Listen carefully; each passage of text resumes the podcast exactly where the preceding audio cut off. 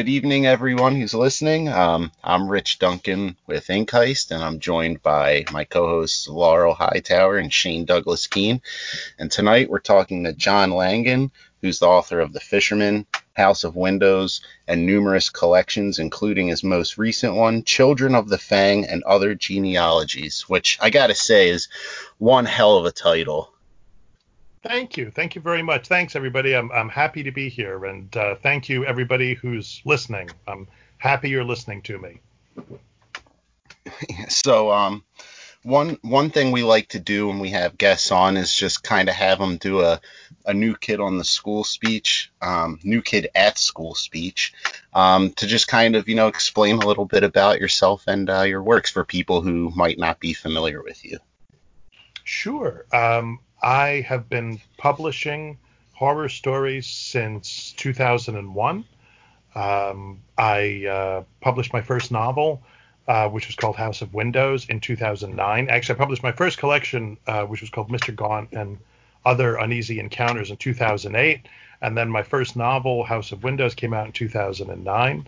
Um, I uh, I've written one other novel. You mentioned The Fisherman, and um, and three other the collections of stories. The the collection that's coming out, Children of the Fang, will be uh, my my fourth uh, collection. I uh, I was one of the founders uh, of the Shirley Jackson Awards, and I was uh, I was a juror for the awards for the first three years. This past uh, year, I've been elected vice president. Uh, I'm not exactly sure what that means, but um, if our president Brett Cox is Richard Nixon, I'm his Spiro Agnew, and um, with that ringing endorsement, and um, I uh, I've, uh, I've I've reviewed for a few years. I was reviewing horror pretty steadily for Locus uh, magazine. I've I've kind of tapered off the last year and a half uh, because I've taken a um, a more demanding day job teaching in a boarding school, and that's really absorbed um, a lot of my time and my soul. So I haven't been doing a lot of uh, a lot of reviewing. I've, I've really been trying to sort of husband my energies to to write fiction. And uh, yeah, the new collection comes out on August 18th from from Word Horde Press. Uh, I'm delighted to be working with them again. We uh, we worked together on The Fisherman, and um, I wanted a chance to work with them a, a, second time. And Ross was interested in in doing a, a collection of stories, so so uh, here we are. And uh, it has an introduction by Stephen Graham Jones, um, which alone is worth the price of purchase. I would say, if you're a fan of Stephen's work, and which one of us isn't, and even right. a Stephen completist, you need to have this introduction. And that's the thing about Stephen too. You're exactly right about that. Is um, if the guy writes a grocery list on a cocktail napkin, you're gonna want to read it. Exactly. It's going to be the best. It's going to be an incredibly good-looking grocery list. Exactly. Uh, this this this uh, this introduction made my book 15% more handsome. So. Well, it I, I, have to say, you know, at the risk of fangirling a little bit, it it really didn't need the help. I mean, uh, this is because this is just I I'm a little bit I'm about halfway through it. Um, and it's just every story like I just feel like I'm just like kind of diving deeper into it. So I'm I don't know, I I really really love this one. Thank you. Thank you so much. That that really means a lot. Um, I um, I wanted with this collection to just have a big book. Um, uh, the, the collection before this, uh, which is called Sefira and Other Betrayals, um, is, is, a much more tightly focused collection. I, I had a, a, grouping of stories that I realized were about betrayal, like sort of obsessively about betrayal. And I also had a couple of um, uncompleted, um, unpublished stories that were uh, also about betrayal. And I thought, okay, I can put all this together and I'll have this really, um, thematically speaking, this really tight collection. And then I, I thought, okay, I'd like to go the opposite direction, and I'd like to just have this big sprawling thing. And um, I guess one of the things I've been I've been one of my reference points uh, that I've been bringing up is, is something like King's uh, Skeleton Crew, where you just had all these crazy things in in that collection. Um, McCammon did the same thing with Blue World. Um, yeah. Barker Barker did the same thing with the Books of Blood. If you imagine them as just one big uh, one giant volume instead of the six separate volumes they were published in here. And um, I, I kind of freaked out a little bit then because I was like, oh wait, what's the theme? Um, and uh, and I kind of realized that a lot of the stories had been written for anth- for for um, like tribute anthologies. Basically, someone would would say, "Oh, we want to do a, a Thomas Ligotti tribute anthology, or a Laird Barron tribute anthology, or um, or uh, Paul Tremblay uh, contacted me and said, "Hey, Stephen Graham Jones is going to be the guest of honor at this uh, at this convention, and let's write a little something for him." So, um, so I realized that the the book could function as a kind of um, I, I, think necessarily incomplete family tree because uh, um, a lot of the stories are in dialogue with Lovecraft because a lot of the things I've been invited to these last um, 10 years uh, have been Lovecraft or, you know, Lovecraftian anthologies.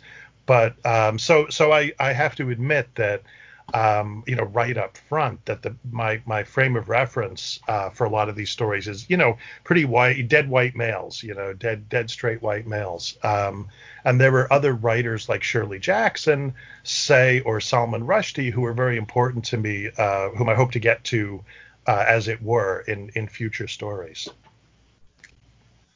Um, and you know the thing about that is that like when you were talking about, you know, oh no, where's the theme? The first thing that came to mind with me is um, versatility would be yeah. the theme I would call up in that case because it's kind of like, okay, is this a collection or an anthology? Because I'm not sure the same yeah. guy wrote both these stories.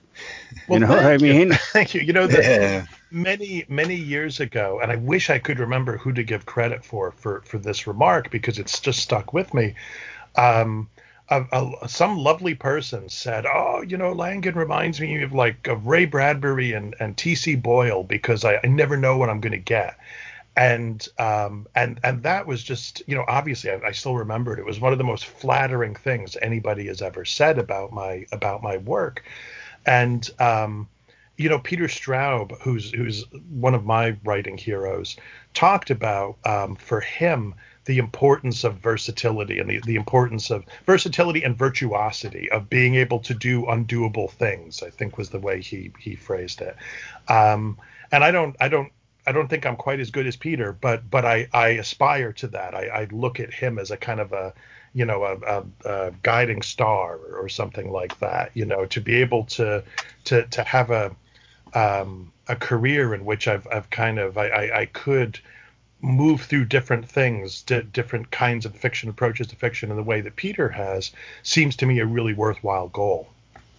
Um, yeah, it does. I think it's interesting too because a few shows back now, um, Josh Ma- Josh Malerman and uh, John F. D. Taff had basically the same exact sentiments about the mm-hmm. same same guy, you know, same observations and everything. Um, so yeah, and they've done. I mean, Josh. Um, both of them, but but I'm just thinking like Josh off the top of my head. Yeah, every novel Josh has done. I mean, he's just he just changes it up completely. Um, I haven't read um, I haven't read Mallory, so but from what I've been reading about it, it seems as if even though it is a sequel to Bird Box, again he's he's not just content to to retread the the same steps, but he's he's no. going in a, a, different direction. Um, and yeah, John has uh, John Taff has. Uh, um, his his reach is pretty wide uh, indeed. Yeah, yeah, and um, I'm just kind, you know, it's interesting you say that because, um, you know, I'm sure you want to do that with all of your work, but you know, you said this is your uh, fourth collection, and I was just wondering if that's kind of what appeals to you, you know, about the short form and maybe your enjoyment of it is, you know, they're and I don't know necessarily your process if they are quicker, but I would think that they're a little bit quicker than, you know, doing a novel. So maybe you are able to kind of explore a little bit more and a little bit quicker in that form. You know, I take forever to write everything. Uh, just ask Ellen Datlow. She never tires of saying that. Oh, Langan's always late. Um, it will be on my two. I, I, I, you know, what's that song about? You know, and I can't remember who it is that, that has that song about when I die, I'll be I'll be late to my own funeral. You know, it it uh, uh, it's not Jason Isbell, but it's one of those kind of sounding singers. and um, um, yeah, it just it, it can take me a long time to get anything uh, to get anything done. I, I would I read about people, uh, you know, like like like Stephen or Josh, who are just or Phil Fracassi, who are who are like, yeah, you know, I had a week off, so I wrote three novels, and I, I just think, man, I would. I would love to be able to to do that, but it just it's not it's not how it works for me, and I've just tried to accept that. I work faster than I used to, um, when I started off, if I could produce one story a year, I was I was happy. Um, now I, I can maybe do four or five stories in a year, depending. Um, novels are weird in in that after a while, a novel really starts to gather its own momentum, and so it it when I'm writing a long a longer piece, uh, like Sefira, with the the which is the short novel that's that's in my my third collection that starts my third collection. As as I got further and further into that, it's about fifty thousand words, and I would say certainly by the time I hit the halfway point, I could do two or three pages a, a day, say uh, at, at sometimes. Usually I do about a page a day, to maybe a page and a half. Um, and I, I, could do um, uh, more than that because the, the narrative was just carrying me forward. I no longer I no longer had to invent quite as much. I was I was following through on the implications of what I'd already set in in motion. Um, but it's it's true. You're you're right. I, I love the idea of having this kind of body of work when it comes to stories, where um, I'm just kind of messing around and, and trying out all these different, um, trying out and trying on, if if you will, these different um, these different tropes, these different um, you know, I, I I love the vampire, I love the werewolf, I love all those traditional monsters, and I'm just like, oh, that's another way you could write a vampire story? Um, and um, and even even the um, you know, kind of lesser known monsters. Um, I I uh, uh, for a couple of different fundraising things that I've been part of. Um, I've been tasked uh, with writing a Banshee story and with writing a Wendigo story. And damn, if those didn't, I mean, they were they were part of the reason I, I enjoyed. I enjoyed the challenges was because they were so challenging. I thought, how do you do a banshee story? How is that? How is that even possible? And I think I finally, I think I finally figured it out. Um, the Wendigo is still kind of in process, but you know, this past week I watched um, Willow Creek, which I had never seen before, um, and I, I realized I'm terrified of Sasquatches, uh, which was not something I ever really knew about myself. Um, and I thought I have to write a Sasquatch story now. And I thought, well, how do you do a Sasquatch story? So, um, so yeah, that that that's kind of fun to to think about how how you can um, marry or or blend the the approach to the story with some of the material of the story. I am really excited about the Banshee story. yeah. Let's um Banshee is like for whatever reason was always the the kind of legend that just really caught me and, and super terrified me um, as a kid when nothing else really did. So I, I, I don't know if you can is that something that's going to be in an anthology?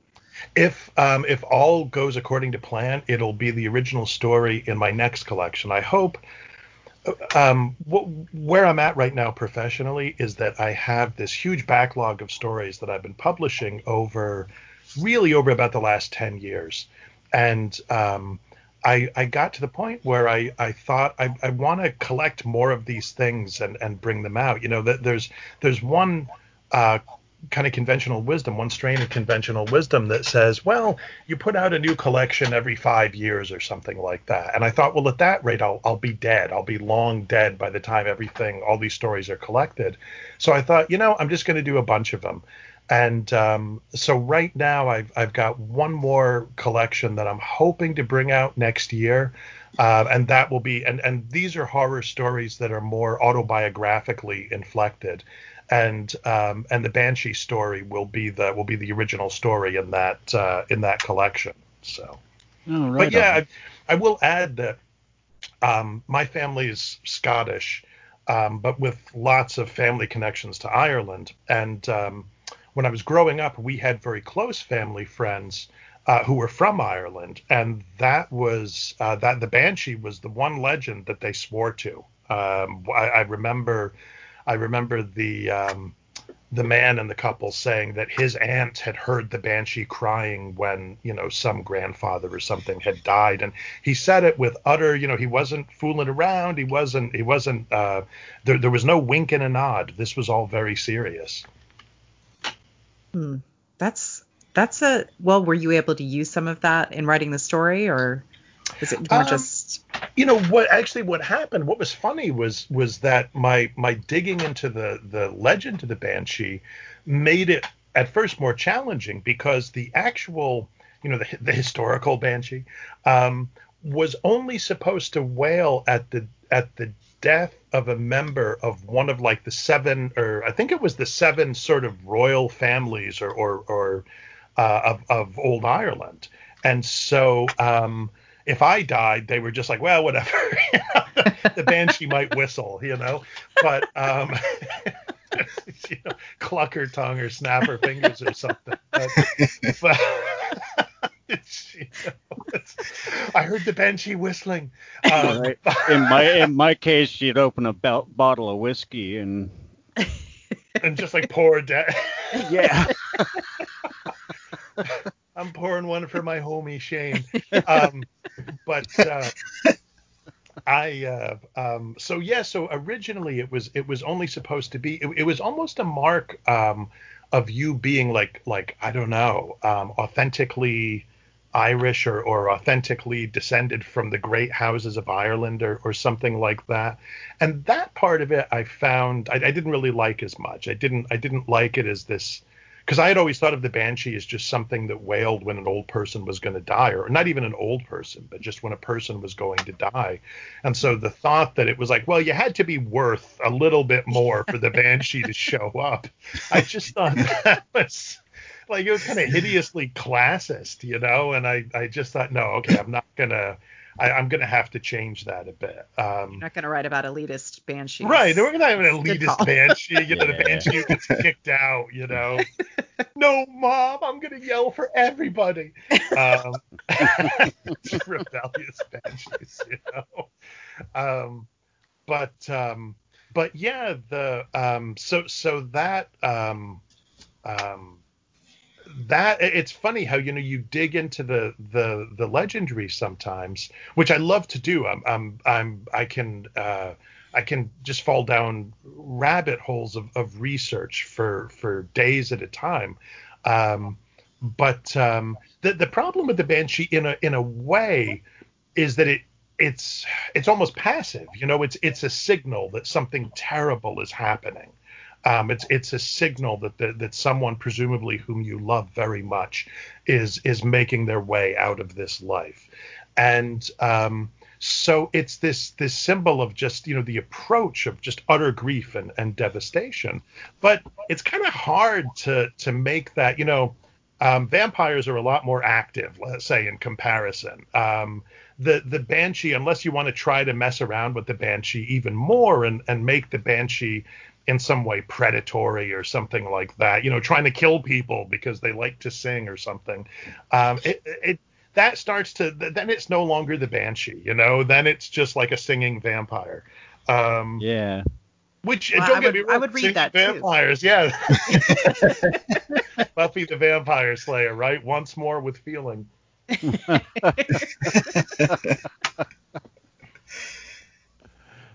but um no, I find that care. I find that uh, particular subject really, really super interesting from a fictional standpoint because it's like it seems to me like uh, it would have to be something that was basically the result of a story rather than the story being so much the result of a banshee if that makes any sense yeah no absolutely absolutely and and um I, I, think what's what's interesting to me, right, is is that when you deal with, um, you know, the vampire, just because that's on my brain, um, there there are a whole, uh, it, it, comes trailing a whole bunch of conventions of of atmosphere, of plot, um, and you can play with those things. You can you can you can work against them. You can um, uh, th- there's uh, it, it's it's almost like uh, you know the, the, comparison I always make with these things is is that they're like formal poetry. And and you you know a vampire shows up in the same way a sonnet shows up. And it's like well it's 14 lines long and it breaks into eight and eight lines and six lines. And this is the rhyme scheme and this is what's supposed to happen here and here. And so you can um, you know the best poets play with sonnet form um, and and use it to work against itself and all that kind of stuff. And and so you can do that with a with a vampire or a werewolf or or uh, Frankenstein's monster or whatever. Um, yeah, the banshee becomes a lot trickier because it doesn't trail that same, at least that I'm aware of. Um, that I've been able to find out. It doesn't trail all of that same sort of armature with it and, and architecture. So then it's a, a, question of how do I how do I come up with an appropriate armature and architecture for you know for that uh, for that figure. And um, and it took me a long long time. It really i i kicked ideas around for for months it, it felt like. Um, and i i mean i i believe I believe that the I, I imagine I guess what I should say is I imagine my consciousness as like a skyscraper or something, you know, and and like um, or maybe I should say my mind as a, as a skyscraper. And like, you know, I, I figure that my conscious mind is like up on the penthouse and maybe the top floor. And then it just goes down. It goes, you know, all the way down to the ground, to the basement, the boiler room, the sub basement, whatever, the sewers, you know. Um, and, and so I think that, that on those, those levels, those, those sort of, um, they're not all even subterranean, just beneath the beneath the penthouse. Things are are always happening. Um, you know, Stephen King talks about the fornits, his little his little worker uh, creatures uh, in, in your typewriter, and so I think the fornits are always at they're always at work in the building, and every now and again something clicks, and they you know they kind of run to the elevator and run up to the top and say, all right, here we go. What do you think about this? Um, and I try I try really hard to remain receptive to my own ideas because I, um, I, I think if you're not careful, I, I think you can over time, and I think this is what happens a lot of times to I think maybe the younger writers in a, in a way, is that you think that's not good enough, that's stupid, that's dumb, and the message that your unconscious gets is stop sending information, you know, stop sending these ideas along because they're just going to get rejected, and I, so I, I think that you you try to train your imagination. Um, this is an idea uh, in in Kate Wilhelm's book Storyteller, um, which is a kind of a, a combination of of autobiography and, and sort of writing guide. She she compares it to a dog, you know, that if your little dog brings you a toy and you're just like, get out of here, get lost, eventually the dog isn't going to want to play with you anymore. Um, but if um, and it's, it's, you know the same thing is true with your kid, right? Um, but if if you say, well, okay, you know, maybe fine, let's play with this a little bit. Okay, what what else have you got? Bring me bring me some more stuff. Then you kind of train your your um, I, I, think you you train your your unconscious to to just to to bring you the you know any idea. And also, I think I think you also kind of train yourself to say, well, okay, so this seems like a strange idea, but but but what could we do with this? Is there anything that we could do with this? Um, and uh, and maybe there isn't, but hey, that's okay. At least we went through the effort of trying to to see around the the edges of it. I think that's a great. I think that is an excellent analogy, and I feel like I want to put it on a big poster and like bring it to all writing classes because because I do I think you're right. I think that is I think that's an issue of just constant self rejection. Yes. Um, you know, because it's because writing is is fantasy life and it and it's just putting your fantasy life on the page. Um, and sometimes, I mean, I mean that makes perfect sense that you're like some of these fantasies that come, you know, come up from the lower levels. You're like, well, that's silly. But yeah, I mean, you're right. Like it, it's one of the things that that I've been kind of learning as as you know I delve in and read more things and more sort of out there things is like when I wonder like, gosh, how how do people how do people reach these outer limits? You know, how do they go beyond all these levels? And and you're right, they they encourage the elevator to keep coming up with new stuff. I, I love that. Yeah, I used to, um, you know, um, at, I don't want to sound gimmicky, but you know, one of the things that's happened to me over the years is is that like uh, sometimes I would get invitations for anthologies, and I would be like, "Oh my God, what a terrible idea!" You know, country music and Cthulhu, um, and I would think that's just that's awful, you know. But like, but but then I would be like, you know, again, the little fornits would be like, okay, we know this idea is terrible, but you know, suppose, suppose you were to kind of mess around with that, and then, you know, then I would think to myself, oh well, you know, you've always you've always been fascinated with the story of Hank Williams Sr. dying in that car, you know, driving through the darkness. Um, I can't remember what it was that killed him even, but he was dying in the back seat of a car on his on his on uh, you know trying to get to a hospital he never made it to, and there he was in the darkness, and he was surrounded by the dark, and what what was what was that like in the in that that darkness, you know, those many kinds of darkness, and blah blah blah blah blah. And all of a sudden then i'm like okay you could write that story. You could and and that could be more than just like a crappy kind of uh, um, oh look haha it's funny cthulhu's got a guitar.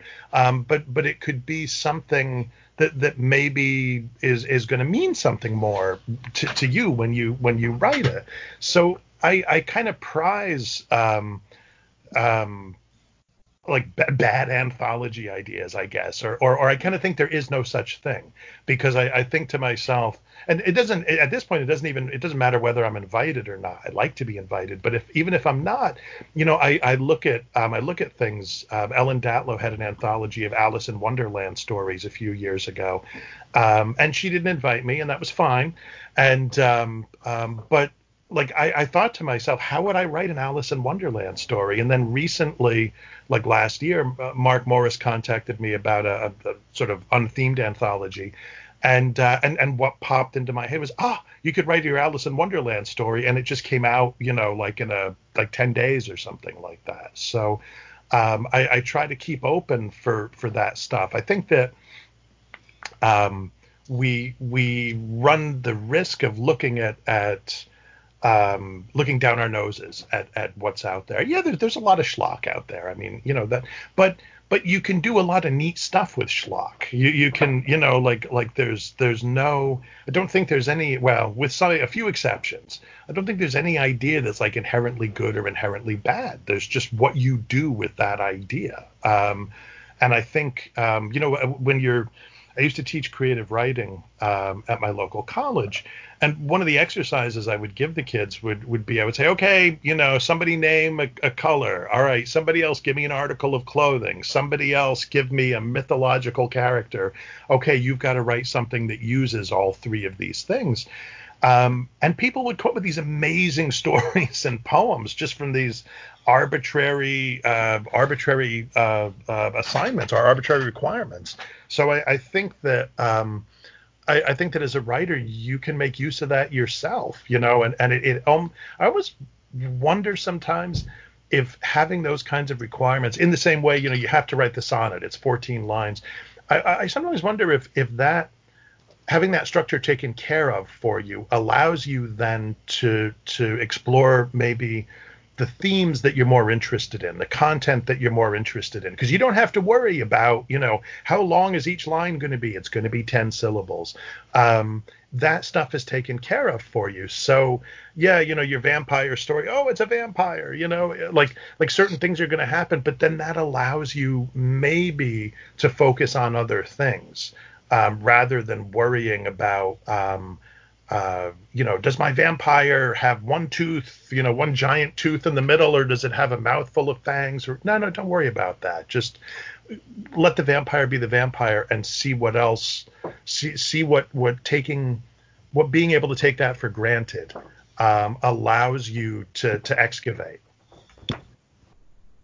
I yeah, I I agree, and it, and this is kind of putting them one of my um one of the short story writers that I really admire is, is Hailey Piper. Um, mm-hmm. and she just does, you know, these just really, she could just bang out this totally out there, you know, incredible story that, you know, I could just never think of. But she had told me that she will look, even if she doesn't, isn't planning on submitting, she looks at short story calls for um, inspiration. Yeah. Uh, and I think, I mean, I think you're right. Like, you know, when you're talking about that, I think that some of the hardest ones to write for that I have felt the least creative with have been the ones that initially seemed like such a cool idea because I realized it was almost sort of spoon fed and I wasn't sure how to make it mine. Mm-hmm. Um, and so you're right. I mean, if you you know if you have something like that that's like completely nuts, and you initially look at it and think like, how the hell could I write something? You know, that really gives scope for the creativity on it. Yeah, yeah, no, I think so, and it, it's weird. You know, I I find that more often than not, I've noticed that when I get um, an invitation to some kind of like cosmic horror, Lovecraft kind of thing, um, my focus tends to be much more domestic and, and much much um, I tend to focus in much more on the personal, even though there may be big monsters in the background or or whatever. Um, but the that kind of Lovecrafty and sublime just tends to drive me in the opposite direction, and so I wind up writing things that are are uh, you know, much more Raymond Carver or something like that. Just hey, this guy's making a cup of coffee, you know, and there's a shoggoth in the backyard or something like that. right. well, and I noticed like in particular one of the one of the stories that's the shorter one of the shorter ones in here with um and I don't think I have the title of it, but it dealt with the with the white rhino gang. Um Oh yeah, yeah, yeah. My my uh uh my uh, Orson Welles uh, exercise. Yeah. Yes. Um, well, it was such a. I mean, whoever looks at that aspect, you know, it's just like this this one little slice of life of the build up to, you know, I don't want to spoil it, but but of this particular sort of trope, and then it's just like then then it's you know that it ends, and you're like, well, okay, but but yeah, now what? You know, but you're looking right. at. I, I mean, it's just it, it's just such an interesting I don't. This is this is really great. I'm sorry. I'm taking tons of mental notes because I, I love no, this. No, uh, you know, you you I, I I can imagine you were an extremely effective creative writing teacher. Yeah. I don't I don't know if yeah, I was. I, I, don't know like with with intro to creative writing in my college uh, when I when I used to teach there.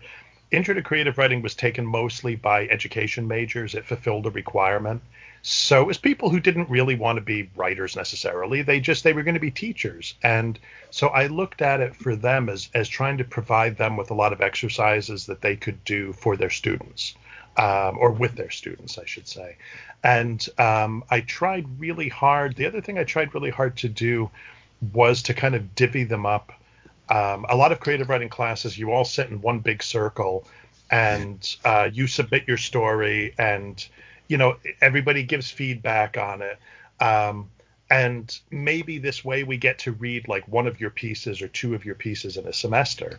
Um, and what i wanted was something different. I wanted you to be uh, getting a lot more feedback. So i would put people in smaller groups of like three or four for um, at least for for the first until the midterm, and then they had a chance to switch up their their groups. And the idea was that um, it was usually a, a two day a week class. So one day we would talk about the sonnet, and I would assign them. I'd say write two sonnets for next class. And then the next class, they would have to to read each other's sonnets, and they would have to write responses to them.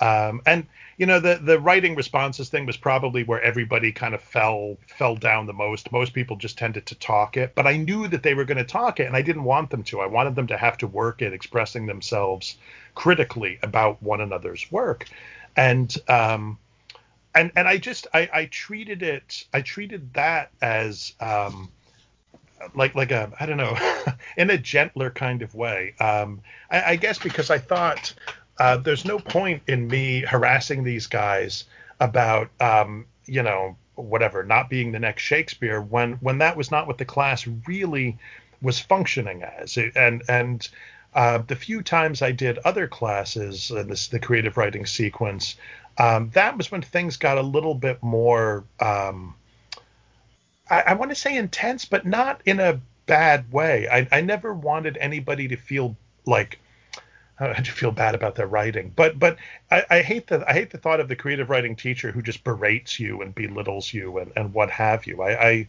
I think people who say that creative writing teachers are coaches, that's not a bad analogy. Um, of course, a coach can be really horrible to you as well. Um, but a good coach. I, I, think the creative writing teacher is really there to kind of cheer you on and maybe to help you with some technical stuff, you know, to, to say, okay, you know, you're describing this guy just walked in and he just saw this this murdered body, but you think about what it would be like if if you saw a murdered body you would see the horror of it first the way you've described it is the way we would see it in a movie where we pan up from the feet up to the head and that's not that's not you know. So there, there were there were kind of technical things like that that i think you can you can help people with. But um a lot of it uh, honestly just has to do with patience and persistence. Um and and you know here's the thing. When I took creative writing classes when I was a kid, when I used to meet writers in my 20s, I would be like, "What's your advice to a young writer?" And and they would say, you know, write and I would say, no, no, no, you know, what's your advice? You know, like, like there was like, you know, yeah, yeah, right, right. That's what you tell the other suckers. But come on, yeah. how do you really get it done? You know? No, like that is actually the number one best advice you can ever get about writing. exactly. And and I think what it was was I was looking for I, I had this kind of um like Neoplatonic conception that, that I think a lot of a lot of writing students have about writing, which is that like the idea exists somewhere up in the idea cloud and you kind of transmit it onto the paper. And I didn't appreciate the fact that that writing is itself the act of writing. And I I, I mean I handwrite, but if you type, it's the you know same diff, I guess. Um, it it that that act isn't of itself creative and dynamic. Um, and we've all I, I, think if you've done any amount of writing you've had that experience of you're you're you're writing the story and all of a sudden in the process of writing like you realize something new about the story. You're like oh my god you know? Um, and and you get a new insight or you add a new scene or something like that. And um, and so that to me that it, it's like the secret to writing is writing. I think that was what i didn't understand that that process of writing is generative of ideas. And if you can just hang in there with it um, that will that will happen. That will that will become sustaining. And um, uh, you know i was i was a kid i guess. It's just one of those things you, you I, I feel like i kind of learned as i got older. Um, but i learned by doing you know i i um, and I've I've certainly said this to a number of you know probably tons of writing students over the years. I don't know how many of them really believed me. I'm sure. Yeah. I'm sure they were like, "No, dude, what's the secret?" yeah.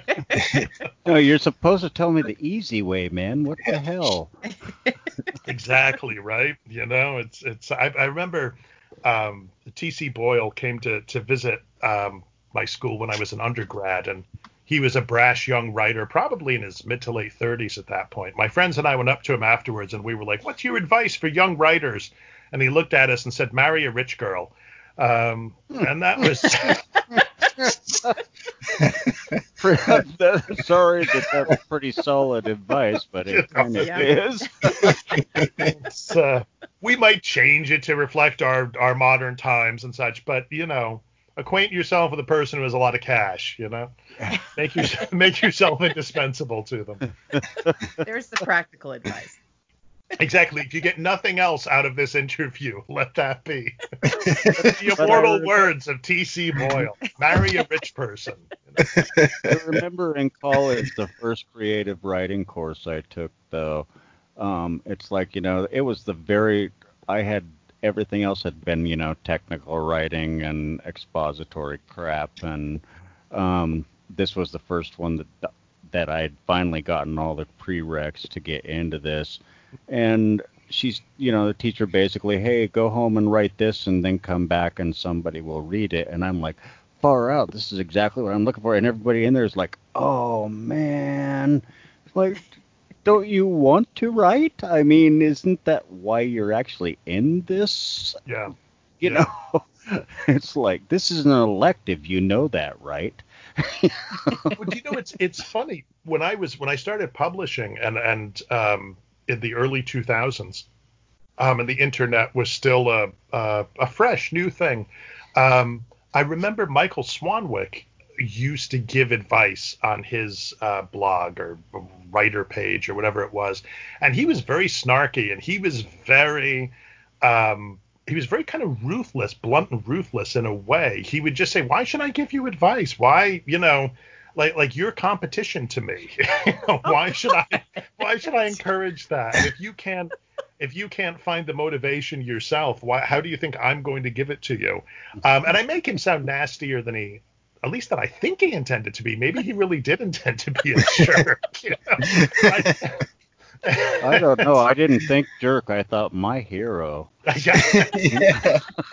but I, I think that that's the the tough thing about it, right? Is is just um, you you you go in there and there's the blank screen or the blank page, and it's just you in that page or you in that screen, and and you have to uh, you have to put something, you have to do something there. So something has to happen, and I I think for a lot of people, um, a lot of people like having written, um, but they don't necessarily yeah. like writing. Which, yeah, exactly. You hit the nail on the head there. They like having yeah. the work under their belt and the artwork to show to people, but the process of making the art isn't necessarily pleasant to them. Yeah. And I even talked to a lot of authors since we started doing this podcast. Uh, we've talked to a lot of authors who actually say, "Oh, I really love to edit, but I don't like to write it." Mm-hmm. It's like, well, I'm not I'm not criticizing that. It's what I, the point being that it's extremely interesting to me. Yeah, I I enjoy both. Um, I, I I I love um, I, I, love that initial act of, of creation. I love that initial, um, and, and, there's something that's really exciting when the pages start to pile up, um, and and it's like, oh look, now I'm at three, four, five, you know, and and that's really that's really exciting. Um, the but the editing process is also kind of cool because uh, I, I think in some ways I, I feel like okay, this is where I'm gonna it is where I'm gonna make it better, and where um, I'm going to read a story and think, wow, well, you know, um, you're repeating the same word all over that page. You've got to change that. Or, um, and so I guess, you know, for some of those, mis- what I think of as mistakes, I guess, uh, or improvements I'd like to make, um, there's a certain feeling of relief, like, oh, thank God I got that before I sent it out the, I sent it out the door. Um, and sometimes in the edit, you can, um, you, you find that the story is doing things you maybe didn't realize it was doing, and that's kind of cool. It's it's I, I kind of feel like um, as a writer, as any kind of creative person, I think you should have some amount of faith in what you're doing. Uh, people used to say to Flannery O'Connor, you know, why why are you a writer? And she said, because I'm good at it. And they would, you know, be taken aback, and she would say, well, why else should I do it? Right. If, if, I'm if I'm garbage, I'm wasting my time and I'm wasting your time by giving it to you. and you know, we none of us wants to be a jerk, right? None of us wants to be um, uh, the the person who's like, you know, I'm the greatest thing ever. But at the same time, it it it doesn't seem inappropriate to me to have some respect for the work that you've done and and some I think you should be able to look over your stuff and say, okay, yeah, that's not bad. That's um, that's maybe that's actually okay. I think it's vital actually that you be able to do that to some degree.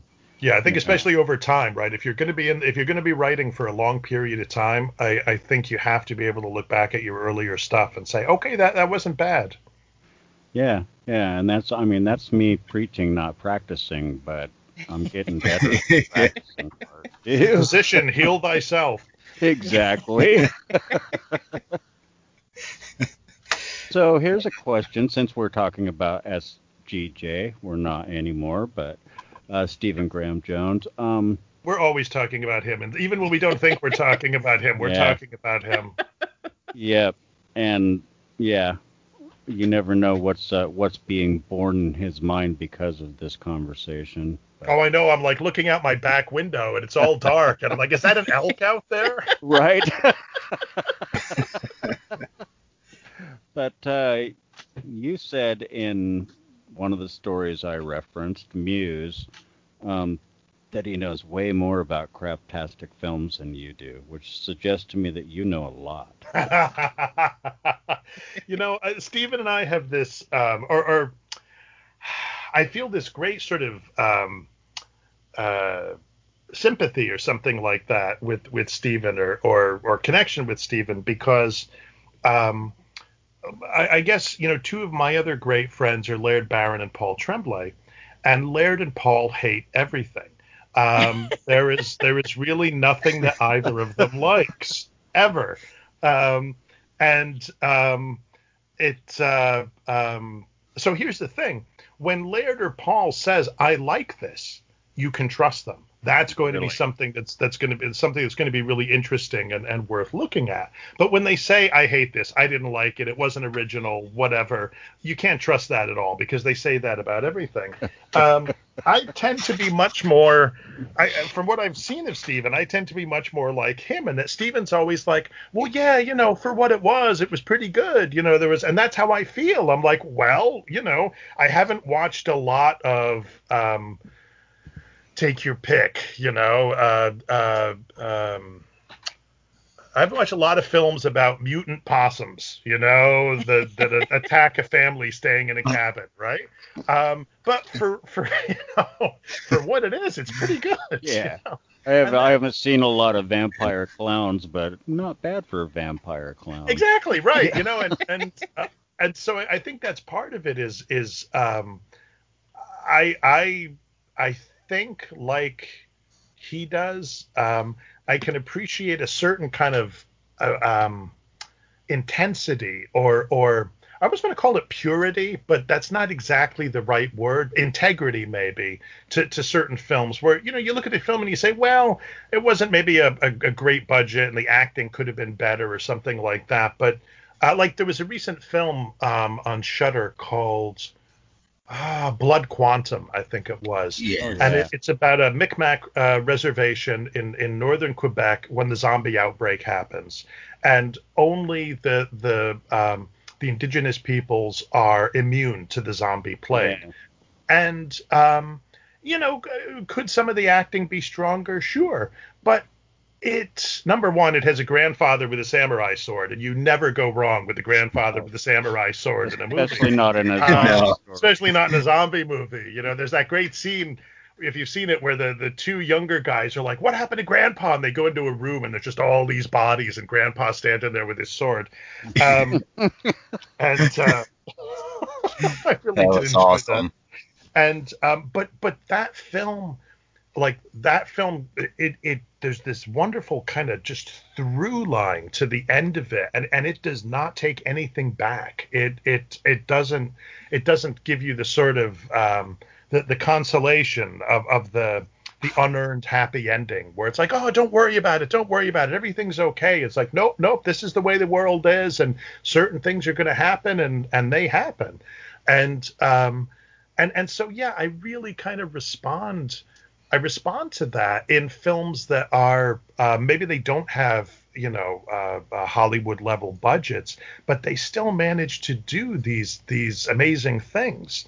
And um, because because they they're they're they love what they're doing and and they take it seriously. And because even if they don't take themselves too seriously they take what they're doing seriously. And i think i always I- I mean, ironically, it's what I respond to in, say, Laird and Paul's work, and, and also Stephen's work, is the tremendous integrity that they they bring to it. This sense that what they are doing, they are they are dead serious about. They may have a great time doing it, um, and they may do all kinds of crazy fun stuff doing it, but but they have this this utter integrity, and I really I really aspire to that. I respect that and admire that a, a great great deal, and I I feel. I feel whatever it is you're doing uh, in life in general, but especially in when you're making art, um, you should be trying to do it with integrity. Um, and so yeah, so I, I I I like the way that Stephen can recognize that in in um, in a movie like Hell Comes to Frogtown or something like that, and um, and uh, which I just watched last night for the first time because I thought Hell Comes to Frogtown. I've never heard of this movie, um, and then I was like, now I know why. Um, But how could you not watch it? I mean, Well, hell comes to you know what it was when when uh, Rowdy Roddy Piper died. Everybody was like, "Oh, they live, they live," and I was like, "Yes, of course, classic movie." And Hell comes to Frogtown, and I said, Yeah. "Hell, what is this?" And I finally found it and watched it, and I, uh, it's it's it's very problematic by by today's standards, Yeah. but but it also has its own cheesy kind of integrity again like like its own you know it it um yeah not yeah anyway my son was like what i'm like trying to explain the movie to him as as we're driving around today and he's like seriously people made movies like this I can't remember what the name of the one is that I watched not too long ago, but it's it's got a tire for an antagonist. Uh, I think it's just called uh, Rubber, maybe. Yeah. That's So- right, the the killer tire. Yeah. Yeah. Uh, I hated it the first time I watched it, and the second time I got really fucking baked, and then I watched it. Not too bad. well, there's just there's something it it, it in a way it kind of loops back to, to to the notion of there's no bad ideas, you know that that um and and some of the some of the neatest films in a way take just like, oh there's a killer tire on the loose um and they just see what they can do with that and and there's something kind of exhilarating about that in in an odd kind of a way that that um, yeah, we've only got twenty five thousand dollars, but let's see what we can do with the killer tire. And um, and and sometimes that that leads in these kind of remarkable directions. I mean, you know, Night of the Living Dead, I guess, would be the original would be a a great example of that. Yeah. Yeah. Um, and and uh, a lot of foreign films now. I've seen foreign films on a five thousand dollar budget that kick Hollywood's ass. You know. Yeah. yeah. Did you see um, what was the Korean one? Gonjiam Haunted Asylum. Oh yeah. That was just that. Oh my god, I love Korean cinema. I just think it's had this real, the, like, just golden age recently, and um, yeah, that. Uh, I mean, okay, you think to yourself, here are all these people saying we're going to go into a haunted, cursed asylum. What's the worst that could happen? But that aside, it was, it's, it's an, it's a very freaky movie. Yeah, and kind of um, going to what you said about, you know, some of the like lower budget films and taking that idea and the creativity is, you know, sometimes they can build off of that. Like, I don't know if you're aware of like the crazy one, ThanksKilling, and I forget the director who did it. It's about like a killer turkey. But he ended I up kind of, Now I must.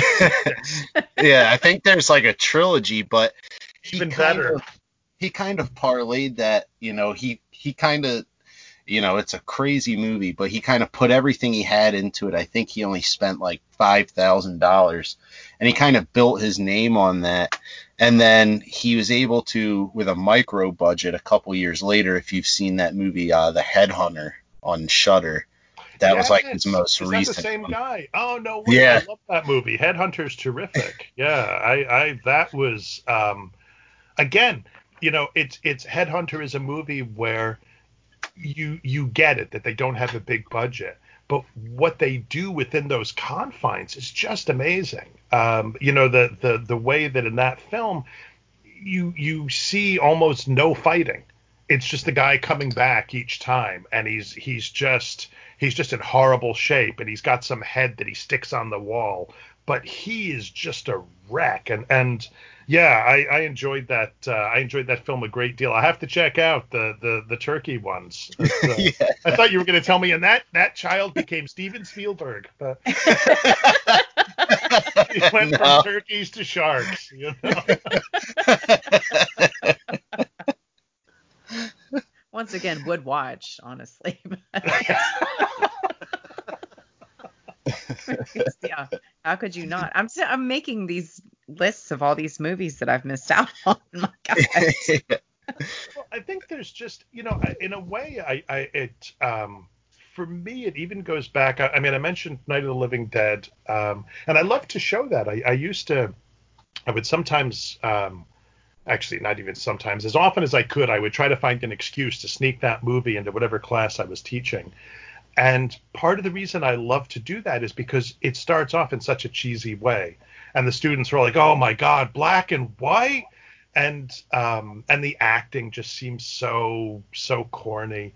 But by the time, actually, not even by the time you get to the end, but by the time you get to the scene at the gas pumps, um, the students are just they're they're completely riveted and completely horrified. And yeah, when you get to the end, they're they they all just look at you and they say, "What?"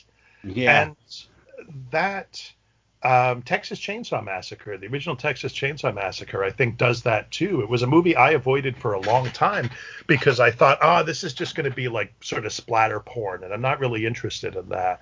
But then one night it was on, and I was like, ah, I'll watch it, and I was amazed. I, I was again, you know, you talk about something that that's done with with just astonishing integrity of vision on a, on a shoestring budget. Um, it's uh, it's a great American. I, I, really think that Night of the Living Dead. They're these great American films. Um, yeah. And uh, um, yeah, for that alone, if if Tobe Hooper never made another movie or another movie that lived up to that, still for that movie alone, you know, he deserves uh, his he he should have earned his bit of immortality.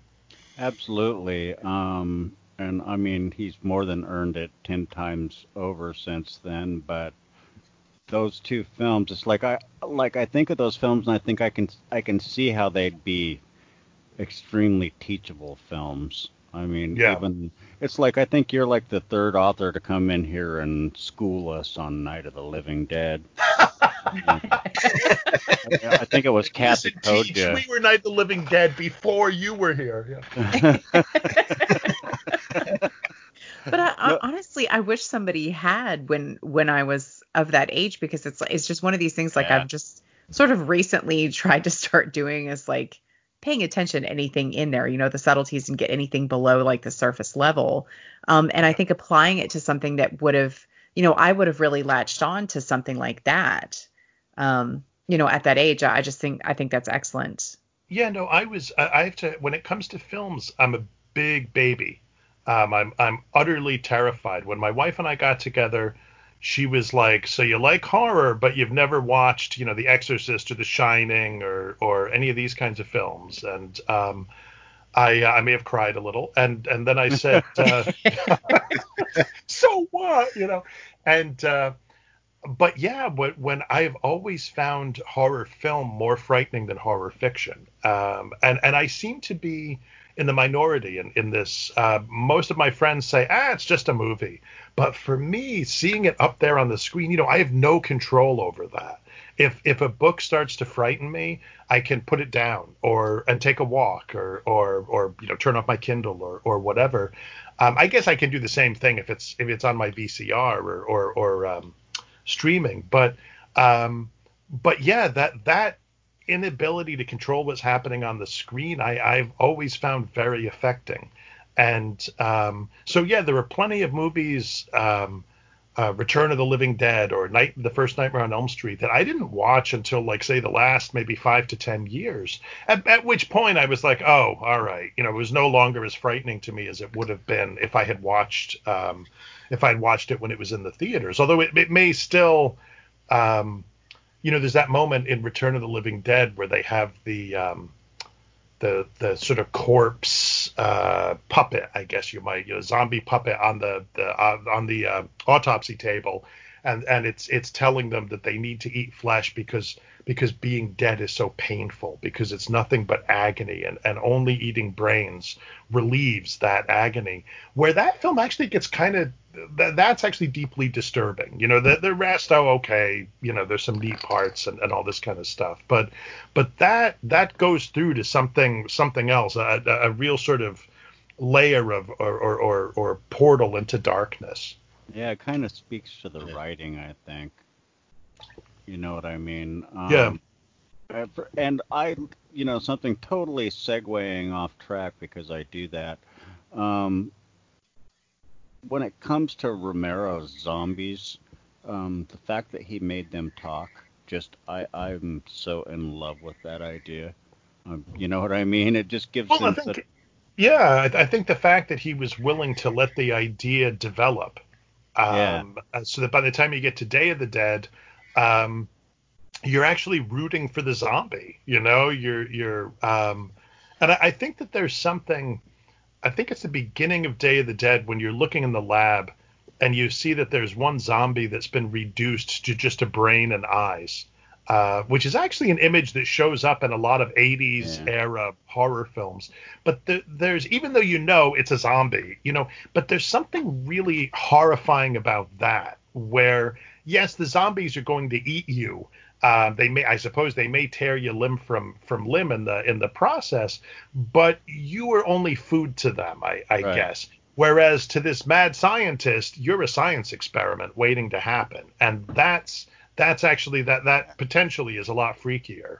Well, especially when you think about the fact that okay, this poor miserable fucker is already a zombie, and now he's just a brain with a couple of eyes. Yeah. You know, so he's a zombified brain with a couple of eyes. You know. Yeah, which I, I feel like in, in one of the RoboCop movies, there's a brain with eyes as well. Um, and I can't remember. I don't think it's the original one. I could be wrong, but um, I, I feel like in two or three, um, there's this brain with eyes as well. And and and um, I think it shows up in uh, other movies. It's just it's kind of interesting because I do I find it a really disturbing image, like like just to think about, you know, and and that really seems to tap into something. Um, where you're just you're just all you are is you're able to see you're able to perceive that way but other than that you're just this exposed brain Right. To completely, completely exposed and vulnerable and helpless and yeah But- maybe it expresses the way we feel sometimes i mean you know lately um, it may express the way that we feel we're just all we can do is watch and all this horror just kind of you know comes into us God, no lie, man. Now you laid that on me, I'm gonna go get a drink.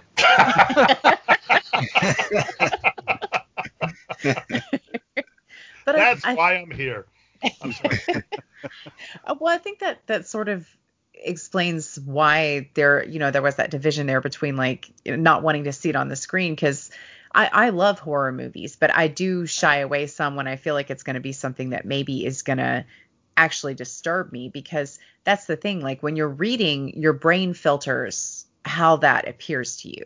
Yeah. And I've definitely read stuff that has disturbed me and stuck with me. But when you've got an image up on the screen, like, sure, you can go scramble for the remote and hit pause or stop, but it's already there. Um, right. It's too late. Yeah. Yeah no i i um you know it, it's funny uh, speaking of sasquatch you know i i was interested to find that i, I read max brooks's uh devolution um the other week and i actually i found that that, that was probably in, oddly the most frightening book i've read in a while and, and as i said that was part of along with willow creek that was what made me realize wow sasquatches really do it for me and i don't know why don't know why that is exactly um, but that was the one book where where i felt that the book was kind of getting past those defenses Hmm. That's a that's quite the endorsement. Because um, that's one of those things where it's like, uh, you know, I always feel like uh, the Haunting of Hill House is, Mhm. and and I love I'm I'm more of a ghost person. I love haunted houses, absolute Sure. favorite trope, and that has always been my favorite because that it was the first one that managed like an actual jump scare on the page yeah for me. And I feel like that's that's a very hard threshold to to breach. Um, you know, but yeah and i think that with that book in particular right the more you go through it like it's almost like the the i sometimes feel the harder it gets to see like like i don't know put this? When i at least when i was reading it there came a point two or three readings and i was like oh right eleanor i think i understand more of what's what's actually going on mm-hmm. here. But then like beyond that i was like but wait what's this and what's this and what's this? And and yeah. And you do that, I mean, at least in my experience so far in life, you do that every time you read that book, you know.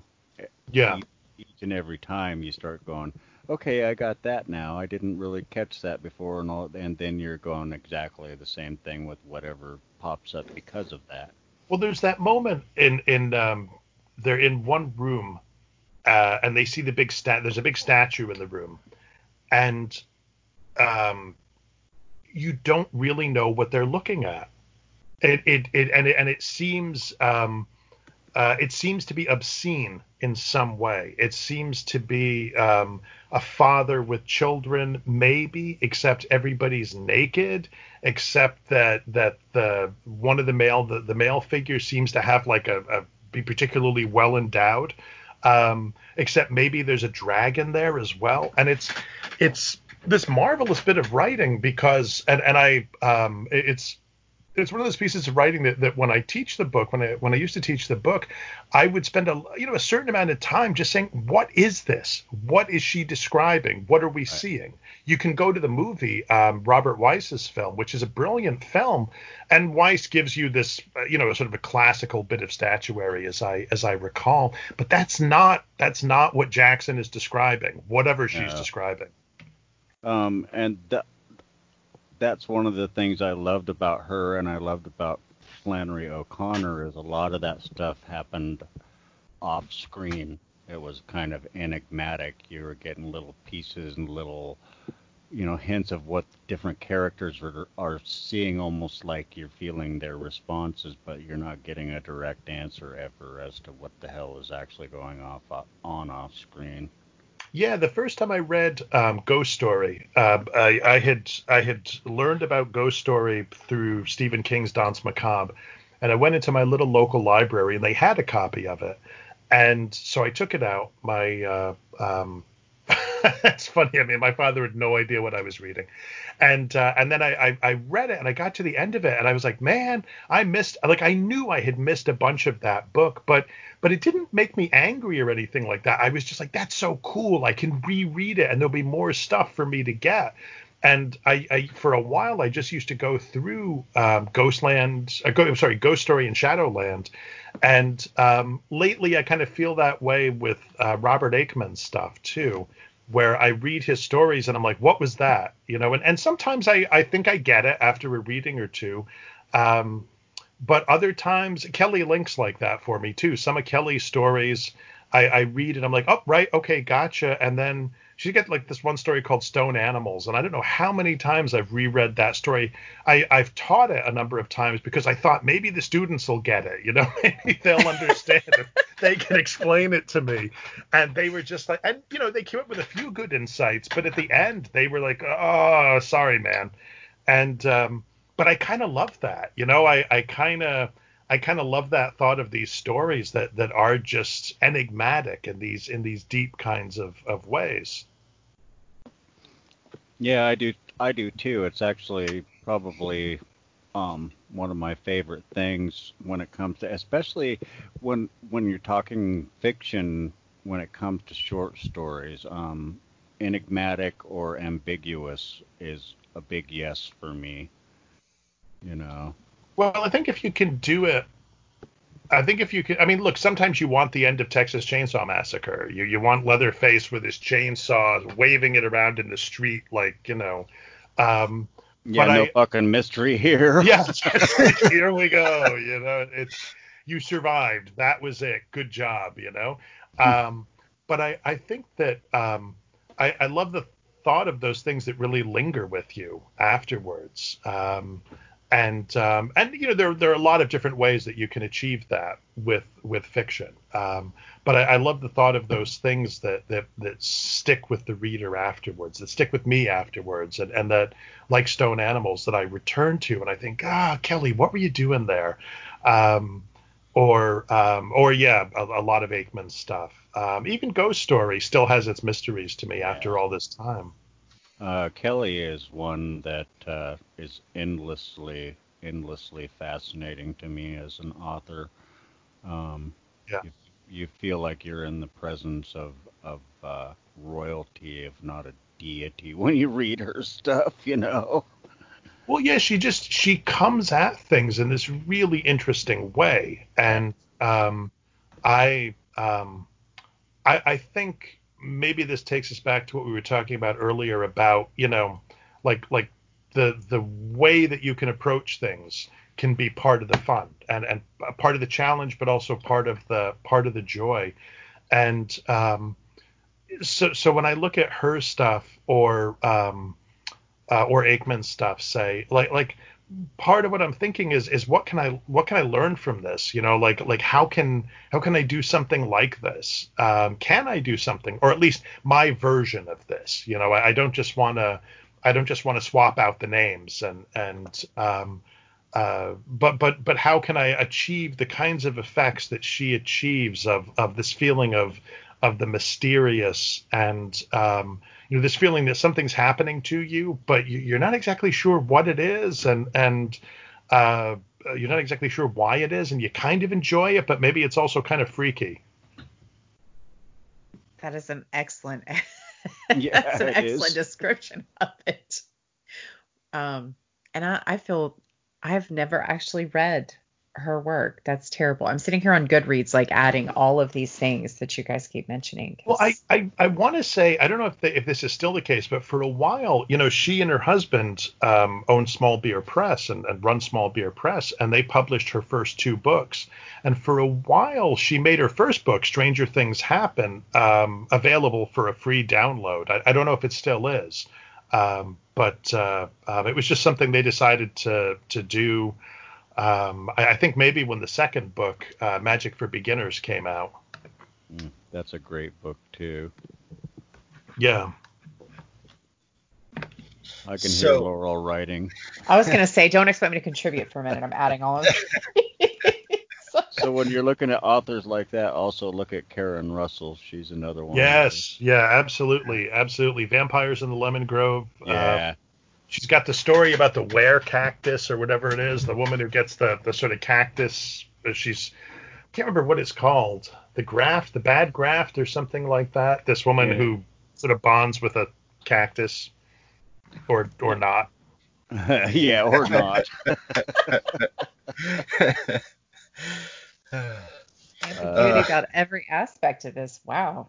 Not even going to commit to whether she bonds with the cactus. They're working on it. They're in therapy right now, she and the cactus. They're yeah. trying to, you know. Well, I'm glad they're working yeah. on it. Unfortunately, the cactus is very prickly. Sorry. Yeah. they don't. Yeah, they don't live together anymore, but they are. They are in mediation. That's right. They share custody of I don't know what. You know. But... God, let's not even speculate. well, um, so totally off topic, random question, but so are you are you a an outliner or are you a pantser when you write? Um, I'm a little bit of both in that um in order to like I've got I'll have ideas floating around in my head. So I'll think to myself, um, I would like to write a story. Um, um, I've, I've, never actually written a real haunted house story. My first novel, House of Windows, was supposed to be a haunted house story, but it's as much as anything I've, I've realized over time, it's a novel about a curse, about a, a kind of malediction. Um, and so I think to myself, okay, I really would like to write a proper haunted house story. And so that's kind of like floating around in my in my head. And then something or some things will will come together with that, and I'll I'll have a sort of moment where I think, ah, wait a minute, I know how to do that. And a lot of times they will come to when they come together, like I'll I'll I don't know. Um, read, I guess, in my mind's eye, a, a, kind of opening line or even opening paragraph, and I'll, I'll write that down. And then as I go along, um, I may jot notes in the margins to myself. Um, if, if there's something I'm like, ah, oh, I'm kind of pooped for today, but I want to make sure for tomorrow I get to this scene or this detail.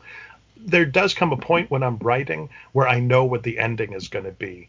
And then I don't write it down, but but it definitely at that moment it starts to shape what I'm writing. It, it starts to to to um, to send me towards that uh, that thing.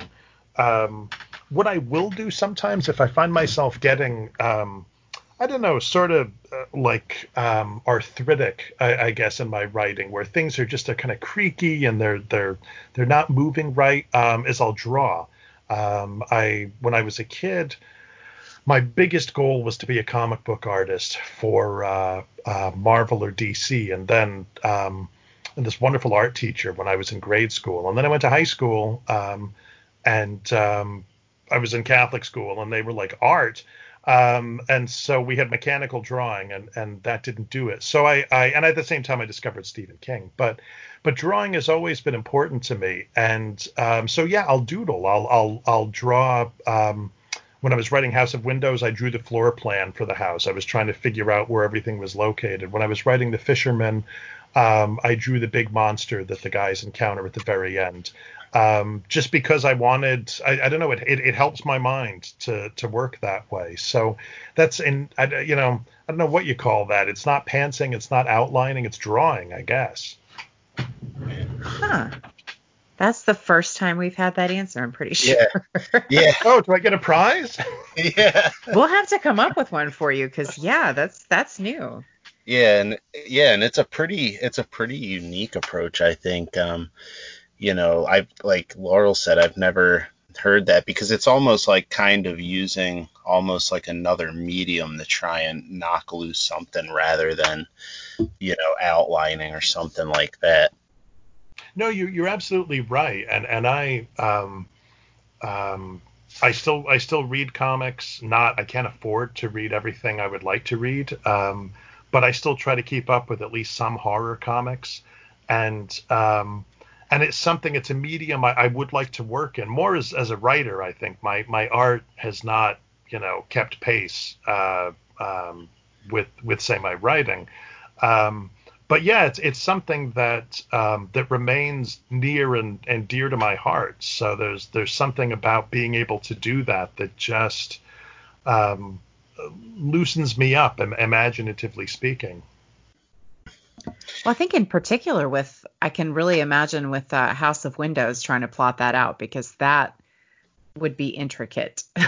The way the way that everything kind of was laid out in there. I I and I hadn't thought about that that that's I mean I would have classified that as a haunted house, but yeah, I mean I think you're right that that the haunting really comes from the curse yeah. uh, that the father creates you know, with respect to the son. So that's, but it goes back to what you were saying about like taking, you know, looking more at at the character's reaction to those supernatural circumstances.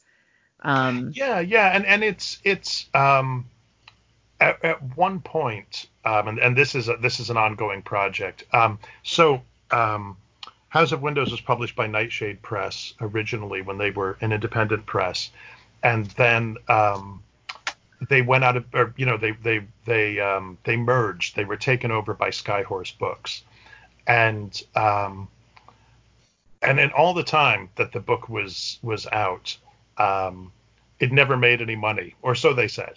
And then when they they wanted me to sign off on the Skyhorse deal, um, and they said, you know what, your book is finally it's finally earned some money. It's earned one hundred dollars, and if you uh, if you sign this deal, um, you'll get one hundred dollars. And um, and I was just so offended, I guess, um, that I said to my wife, "Look, if we really need the hundred bucks, you know, I'll do this." But and she said, "No, no, that's fine." So I called my agent and I was like, "Fuck these guys." So um, so I just I thought, you know, the book will just go out of print. That's fine. But then I was at an event, uh, the Merrimack Merrimack Valley Halloween Book Festival that Chris Golden puts on uh, way the heck up near New Hampshire um, uh, towards Halloween every year. And um, I gave a copy of the book to an editor who was working for a press called Diversion Books. And um, and they, they they took it they they brought out a new edition of it, um, which is sold you know not I mean I'm not rich but it sold you know more than a hundred dollars, and um, one yeah. of the things one of the Sorry. things that we we were talking about for that was um, trying to write some kind of follow up to it. And I started to do that, and I just, I, I, as I said earlier, I'm not a fast writer, so I could never get it done in time uh, for the release of the book and, and all this kind of stuff. But it, it is in my mind that like that that structure is is a weird place, you know, and and that like it would be fun to use that structure in a different kind of way, not not just as playing out this father's curse on his son and the, and and sort of damning his son as it were with that curse. But but maybe it could play out maybe that kind of un, unstable structure if you will could could host something else or or or or, or be be the setting for another kind of story.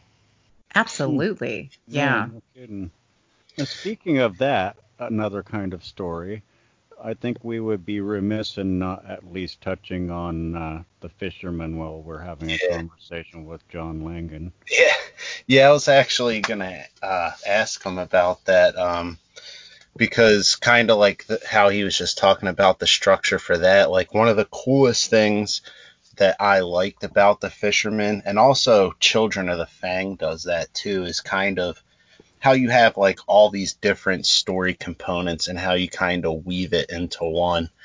And also kind of how you, like you said, you try and take some of these familiar ideas, and you try and make them more personal personal. That's what I liked about The Fisherman is, you know, it's very realistic in that you can relate to these characters and kind of how they deal with their feelings. But then you have like probably like one of the most imaginative, dark, and just downright creepy events that just kind of happen throughout it. And it's almost like you kind of have, you know, multiple stories in one novel. Yes. Um, I've always loved um, books that have like like a lot of stories in them. So Ghost Story and, and Shadowland both do that. Um, uh, King's Pet Sematary kind of does that uh, kind of does that as well. Um, and um, and it's just one of those things. I, I, mean, I grew up in a in a storytelling family. Um, my parents would talk about um, being little kids during the um, the Second World War and and just sort of like you know life they were married for seven years before they had me and so they would tell stories about what their life was like uh, you know in the good old days as they called it and um, we uh, um, and and you know it's funny when i think about this my um, my dad we my brother and i had to uh, um, and my sisters too you know we all had to be in bed by like nine o'clock at night and so um, once in a while, if there was a special movie on, uh, which was usually a James Bond movie because James Bond was really big in my family, we would get to watch the first half hour of that movie, uh, and then we would have to go to bed. And then the next day, my dad would basically narrate like the entire movie to us. Um, and so I, I think that um, that kind of process of, of storytelling was you know, it, it, was sort of in my DNA almost, you know.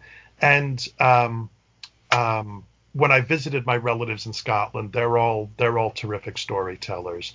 Oh, um, yeah. So there were, and and a lot of the stuff that I studied then, like when I went to college, um, you know, Faulkner and Joseph Conrad. Um, uh, Robert Penn Warren's novel "All the King's Men." There, there, were just all these all these books I gravitated to that um, uh, the Great Gatsby, Sun Also Rises, were, were just stories within within stories, sometimes within stories, and I find that form, um, uh, that approach, really really seductive. And um, I mean, to be honest with you, I didn't intend the story in the middle of the fisherman to become as big as it became. I, I thought it would be a you know, like like uh, um, a short story basically inside like a little novella or something like that. But mm. um, when it really started to grow, I, I thought about advice that uh, Jeff Ford had given uh, to Laird Barron, who who then you know told me about it. And and Ford, when when Laird was writing the Croning, I think Ford had said to him, "Look, when you're writing your first novel." your impulse is going to be to play it safe. Uh, fight that impulse. Go crazy. Go nuts. Just, just you know, stay like, like don't be, don't play it safe. And so, although this wasn't my first novel at that point, I, I, I still recognized the advice as good advice and thought, you know, just go nuts. Just, just kind of let it be widescreen lunacy and and see what uh, see what happens. Um, and um, and yeah, it it, uh, um, it it turned out uh, honestly, I I um, I felt it was a, a, little bit of a gamble. I I thought, man, if people want to really you know yell at me about this and say this is ridiculous no one could talk for this long you know um, i mean and i, I tried there, there's an element there's a, a bit um, at the beginning of the third section where um, where Abe talks about the story kind of like expanding in his mind after he heard it, as as if he'd been told more, like as if he downloaded the story, you know, like. Um, and um, so I tried to kind of cover my butt that way, but I, I, thought that was the one place where if anybody wanted to kind of tag me, they could tag me for that, and that would be that would probably be a fair um, a fair complaint. Yeah, I've been meaning to talk to you about that. Yeah, yeah, exactly. That's why you, this is an intervention. Simon Simon Strantzas, I think it was, posted a picture and he was like, "This is a typical John Langan story," and it was a guy and he's holding a frame, a picture frame, and inside that frame is another frame, and inside that frame is another frame.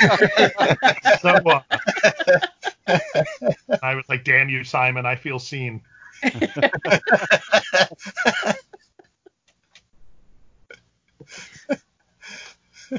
Um, Go ahead, Shane.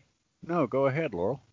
Well, I was just gonna say, like, it's a, it's yeah, not not to pile on that, but in thinking about this about this collection, I'm like, yep, I can sort of see that on these, but uh, um, I just, I, yeah, and I, I mean, I love that structure. I feel like it's just like because a lot of times with the collection, um, I'll have it's, you know, I'll have to just like read a story or two and then kind of come back to it. Um, but it's, I mean, it is, it kind of goes back to what you were talking about earlier with having just a, you know, a, a variety of voice, a variety of, of uh, the Yeah. fashion in which these things are, you know, crafted and the tone of them. There's so much variety here to it, you know, and just like just the the the way that they're constructed. So it's it's just one of those things where you just kind of keep getting pulled deeper into it. Well, I yeah, I, do- agree wholeheartedly. That's um, at the core of it. That that's m- my very favorite thing running through it is that it's as Rich and Laurel both know. It takes me about a year and a half to read a short story collection, but um, I'm tearing through this one because for that very reason. Well, thank you. I I I do kind of feel like our lives are story shaped, you know, like or and they're certainly impacted by stories. And I I feel in a lot of ways um, and maybe we all feel this way. Like I feel like my own life is not particularly exciting and hasn't really been particularly exciting, but I feel like I I know a lot of stories. You know, I know a lot of stories of other people's lives and things that have so, you know, um, uh, in comparison to Stephen Graham Jones or Laird Barron, pff, I've done nothing. You know, I'm, I'm just like, hey, I watched some TV, you know, and Laird's like, well, I was out wrestling a bear, you know, and you know, Stephen's doing whatever he's doing, you know, and um, um, yeah, I, I just I, I think of myself as as not particular. I mean, you know, not not I haven't lived a particularly adventurous life, but um, but I've always been attentive to stories, uh, the stories that are told around me, stories of you know famous people or or, or just famous stories, um, and so I'm. Uh, it, although I would like at some point to write a kind of a like just a straightforward uh, you know action story or something like that where it's just you know point A to point B and and that's it. I think that would be a great challenge. But that's that formal thing that we've talked about, where you know the the form of that seems to me really interesting. How do you do that without major digressions? You know, without like you know, um, hold on a second, I need to tell you all about my childhood, and then we'll get back to the, the lunatic who's after me. I I hate that approach though as a poet. It's like no, if you give me a structure or a theme to aim at or something like that, I'm suddenly just like frozen. It's like, what the fuck do you want me to do with this? Mhm. so I admire people who can do that. You know, I've seen authors recently write the best work I've ever seen out of them to uh, what I would call interesting calls, which mean impossible to me calls.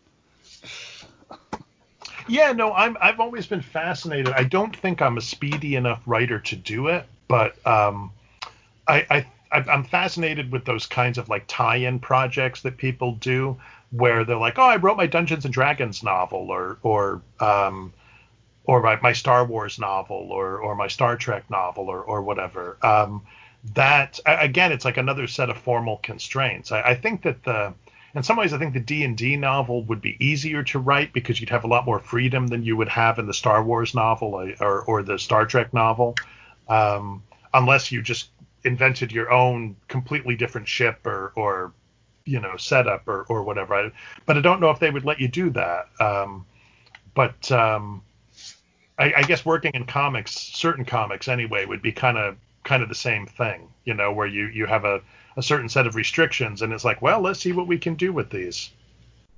Yeah, yeah, like I and like I say, I admire that ability. Um, I don't have it too much. I can take somebody else's words that they've already written and be inspired by them, but their ideas generally are like, yeah, well, why don't you write that? Sure. Yeah. Yeah, I don't know if I. It's inter- an interesting question, and I don't know. Um, has there been anything? uh, There was, there was a, a movie uh, released in the last year or two, I want to say, maybe a little bit longer, called A Dark Song.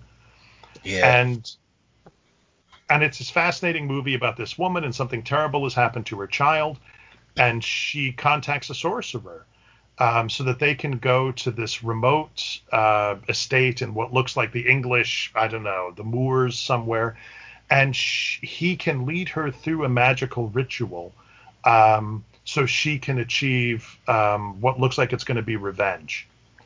And the um, one of the things that the film is complimented on, commended for, and I think quite rightly so, is that it just shows that that like like the whole movie almost is just this this sort of the grind of of trying to go through this magical invocation. Um, but I remember watching it and getting to the end of it and thinking, man, I would love to remake this movie, and I would love to set it in um, in the inner city and I would love the mother to be a young woman of color whose son has just been gunned down by the cops. And I would love, I would love to make that movie. I, and I just thought, well, you know, it's not going to happen. So I think that was the one time where I, I like, I saw somebody else's idea, and I just thought, man, if you just changed a few details, you would have a very different movie, but but I think a no less powerful one. Oh, there's there's our uh, big awkward silence. Go ahead, Rich. No, I was just gonna say that that would be, you know, a pretty cool take on that, and you know, kind of just to go back a little bit when you kind of mentioned like those tie-in things, like if you could kind of take on one of those kinds of projects, like what would appeal to you, you know, based on you know your kind of writing style, like would you want to take on a certain project that maybe is a little bit different and try and kind of put your style into it, or would you want to adapt something that you like that's kind of in a similar sensibility to your style?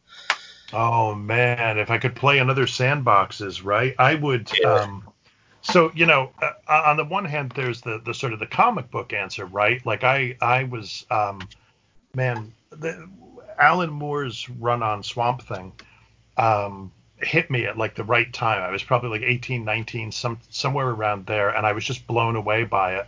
Which meant that I was also in at the ground level when the John Constantine character was created and the Hellblazer comic started. And I think Hellblazer was the comic. I don't think I had every issue, but I came closest to having like like that's the closest I've ever come to having a complete run of anything. And that character, um, I, I would love to. How could I, you know, how could I not want to mess around with uh, with that character? Even even in his current reincarnation, where they're trying, they've tried to make him more of a superhero. I, I still think you could do. Uh, they try to make him basically the DC version of Doctor Strange, um, which Yeah. you know is a mistake maybe, but um, but I think that either either there's the Swamp Thing or or Constantine um, would be a lot of fun to to mess around with. Um, on um, on the Marvel side of things, I, I think um, uh, Doctor Strange, you know, has has some real potential.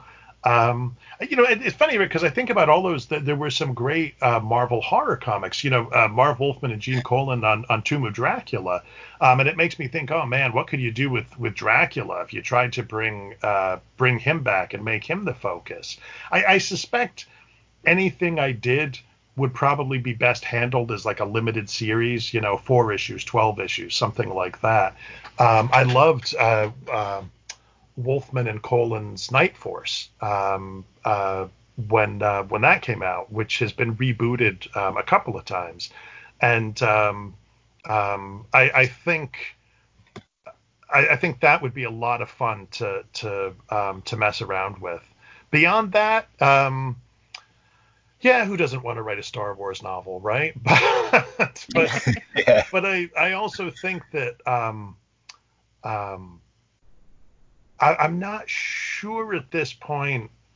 I'm not sure what to do with Star Wars. I guess like like Star Trek in a way, I think is actually potentially a more interesting franchise bec- if you think about Star Trek as at its best about these kind of like what does it mean to be human?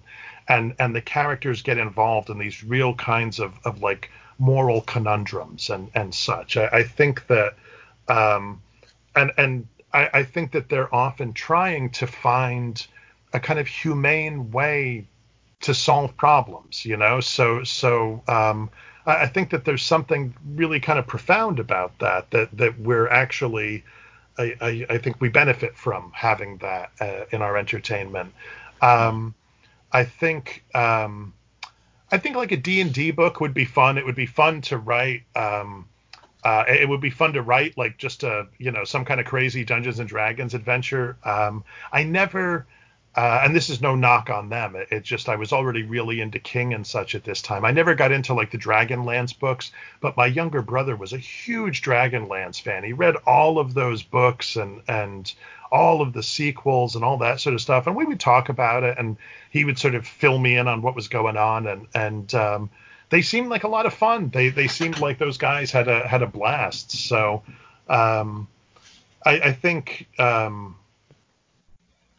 I guess the other thing, I mean, when I was a kid, man, I, I, I got through maybe fifth grade math class. I'm sorry, Sister Ann, by uh, by reading Conan. Um, this was when um, Lin Carter and L. Sprague de Camp had edited uh, Robert E. Howard's stories into this 12 paperback series and what the, and they arranged the stories in chronological order and then they wrote like filler stories you know? So so oh robert e. Howard said that conan did blah blah blah. Well we'll write a story about that. Um, i think it would be um, i think it'd be really fun to um, to mess around with with conan. Um, he was uh, he was a great character um, and it, he was like fantasy's answer to the the stereotypical noir character in a way.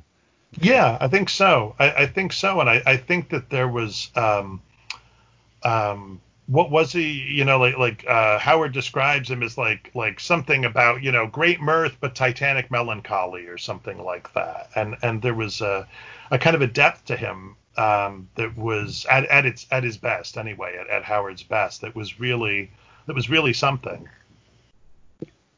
Yeah. Yeah. Go ahead. I was just gonna say to kind of take a shot in the dark. You know, if anybody in the comic industry actually listens to our show, I hope that you get to do the Constantine one because I would read the hell out of that. Oh, thank you, thank yeah. you. Yeah, I, I, I just think that he's a great character, and I think that what what was so great about Constantine was he was a betrayer, and and I think that that I I, I think that's probably I feel that that's been lost a little bit from what I've seen of the of the the recent more recent incarnation of him. And you know, I get it; they're trying to make him a little bit more kid friendly. Um, but the original Constantine just saw that there were you know, from the get go, actually, the way Constantine's originally conceived, right? He tries to perform an exorcism on this little girl. It goes horribly wrong, and she goes to hell because of, of, of his mistake. Um, and so he's traumatized by that.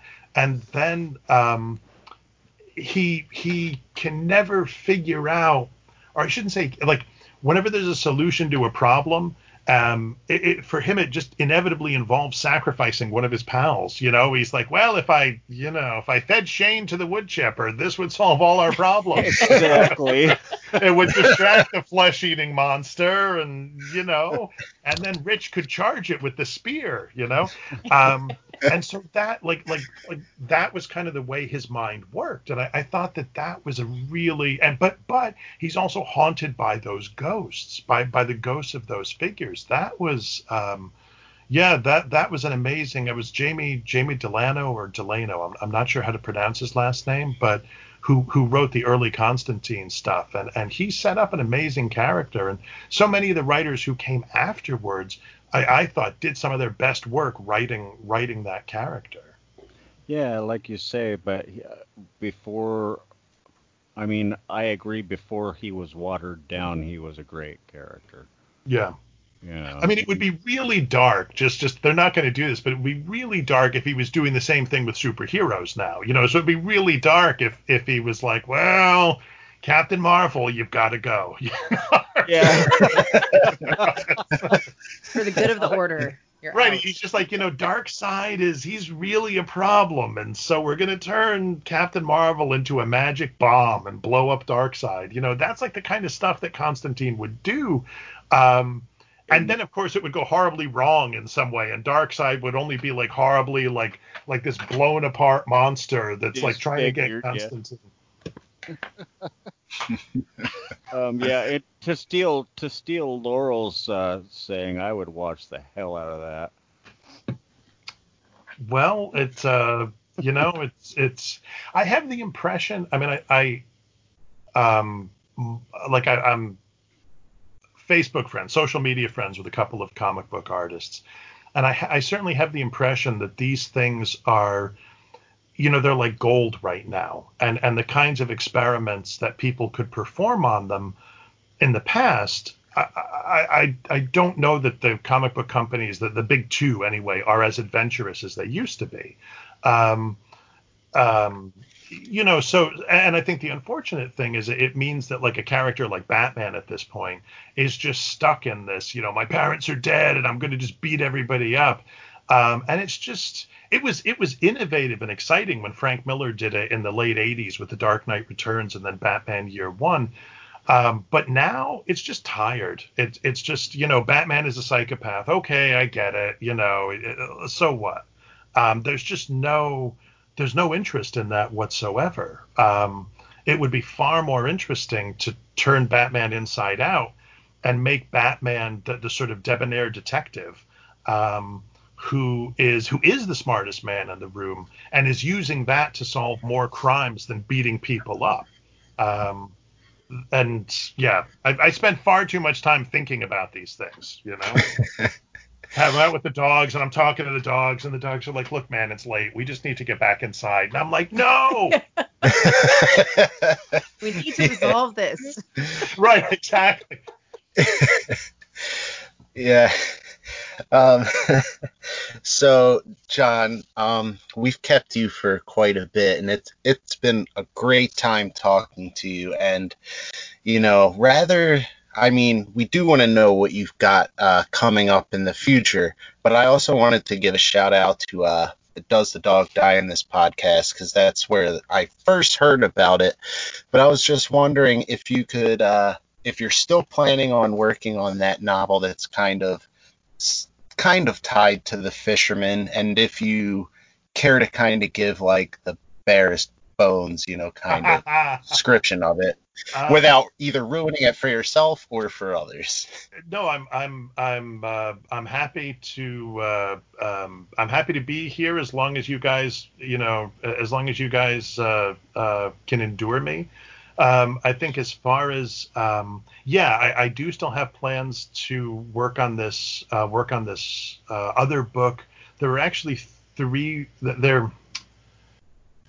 All right. Uh, so there were two kind of like sequel projects uh, to the Fisherman, and one of them deals with um, what the character of Rayner, who's the kind of dad sorcerer character in the middle part, uh, what he gets up to when um, we're told uh, uh, towards the end of that section that he disappears for a week at one point, and this is when he's beginning to show the signs of what seems to be dementia, but but which is a result of um, uh, of all the magic that he's he's kind of tampered with. Um, so anyway, he disappears for a week, and so this tells the story of of what happens um, uh, to him and, and where he goes during that time, and it involves um, it involves the tunnel that was built under the Hudson River to carry the water that came from the reservoir uh, down to the city. Um, this tunnel was built. Um, geez, I can never remember. I always get the I always get the numbers wrong. It's always deeper than I thought it was, um, but at least like 500 feet down um, from the surface of the water, you know, under the bedrock. Um, and so um, stuff happens there, and ultimately he is involved in the response to that stuff. Um, so that's the more immediate book that that I was talking about. Um, and it may not. I've, I've thought it might be a novella. I, I don't know that. Um, I don't know that it would be as long as The Fisherman because I, I don't think it would have the same kind of framing narrative. I think this would be more just a, a kind of um, a historical narrative. And then um, there's another book that involves um, the stone when when um, when I was doing research on the construction of the of the Ashokan Reservoir, I um, I discovered this this uh, little bit of information. that all the all the soil had to be removed. Everything had to be removed, scraped down to rock, and there were teams of men who um, uh, pulled up the they had mule teams and they would pull up all the trees um, and, and, tree stumps that were in the ground.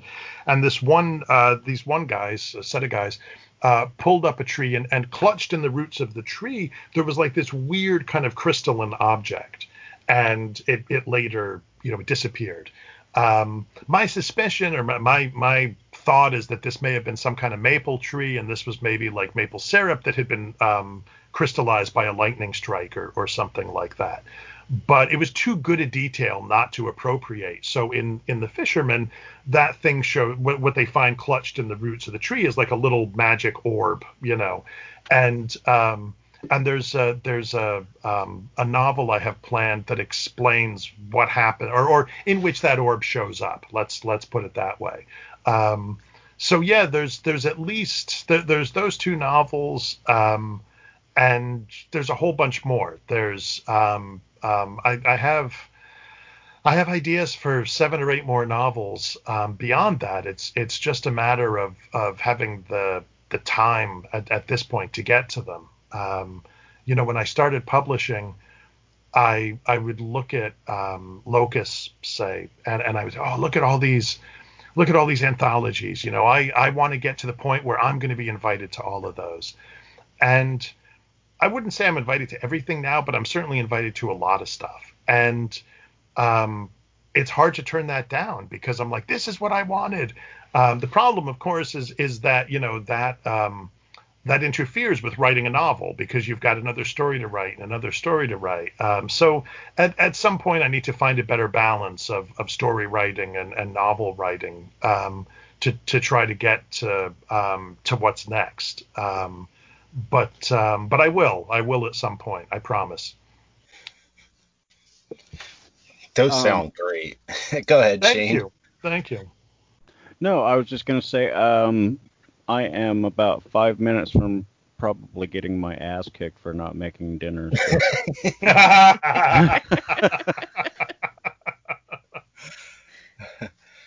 So, uh, uh, that said, um, do you have anything that you uh, are burning to make sure people hear about before we cut you loose for, you know, a few hours at least? the book uh, the book comes out um, on uh, August 18th. You can get it through Word Horde. I'm in the process of of uh, completing a bunch of of um, what do you call it? You know, book plates for it, signing them and doing little doodles on them and, and that sort of stuff. If if you order directly from Word Horde, um, and uh, I've got a new novella uh, about Paul Tremblay called Altered Beast, Altered Me that's in Ellen Datlow's uh, Ellen Datlow's final cuts. Um, if you want to read about terrible things happening to Paul Tremblay, that's your place to go. Um, I'm if, all over that. If, like so many people, you've been wronged by Paul, this is your chance to uh, to be to, to get revenge. Um, there's, uh, you know, I, I guess um, I always feel like just this this amazing sense of of of uh, disbelief and gratitude. You know, whenever I'm on one of these shows, I'm I'm always like, these people want to talk to me. You know, it, it's what? How was that? What, what happened? You know, how did I, like like who did I fool? You know. Um, so I'm I'm grateful. I'm I'm grateful to you guys for for taking the time to talk to me and, and talk about my stuff. And and I'm also I'm grateful that I get to listen to you guys talking to Stephen Graham Jones and, and other people, you know, when I'm doing my workout. I, I love to listen to what other writers have to say. Um, and I, I, I love the, um, I, I, love the long form conversation format. You know, this isn't just, uh, five minutes, sound bites, whatever, see you later, but it's really a chance to dig into things. And I, I appreciate that you guys do this. Oh man, we love to do it. And all, and we also, um, when we have guys like you on after we're all done, we're I can't believe we suckered that guy to, into coming on this show. Yeah. Wait a minute. so Nah, that's a mutual feeling. Um, we're honored and grateful because Yeah. it, it's a, it's a symbiotic relationship at the at best, you know. I tend to think of it as parasitic on my part, but I'll go with symbiotic. That's fine. You, know. You can just be the whale shark, and I'll be the little remora clinging to the side. you know?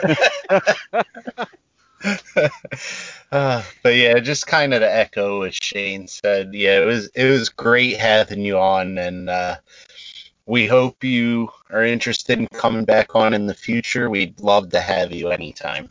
Absolutely, and I have I have Laurel's new book on uh, on pre-order, and I, I have the other one on my Kindle. I'm a bad person, and I haven't read it yet. I'm sorry, um, but I will. And uh, yeah, no, I I hope uh, I hope this is the beginning of a beautiful friendship. Well, Uh, me you. too. Thanks. I appreciate that. And and yes, I'm echo the guys. I'm I was very psyched to have you on, and this has been an excellent conversation. I'm gonna go back and make notes, and you know. Well, that's a relief. it's always terrible when they're like, "You were such a disappointment." Uh, we're actually not going to broadcast this show. Uh, yeah.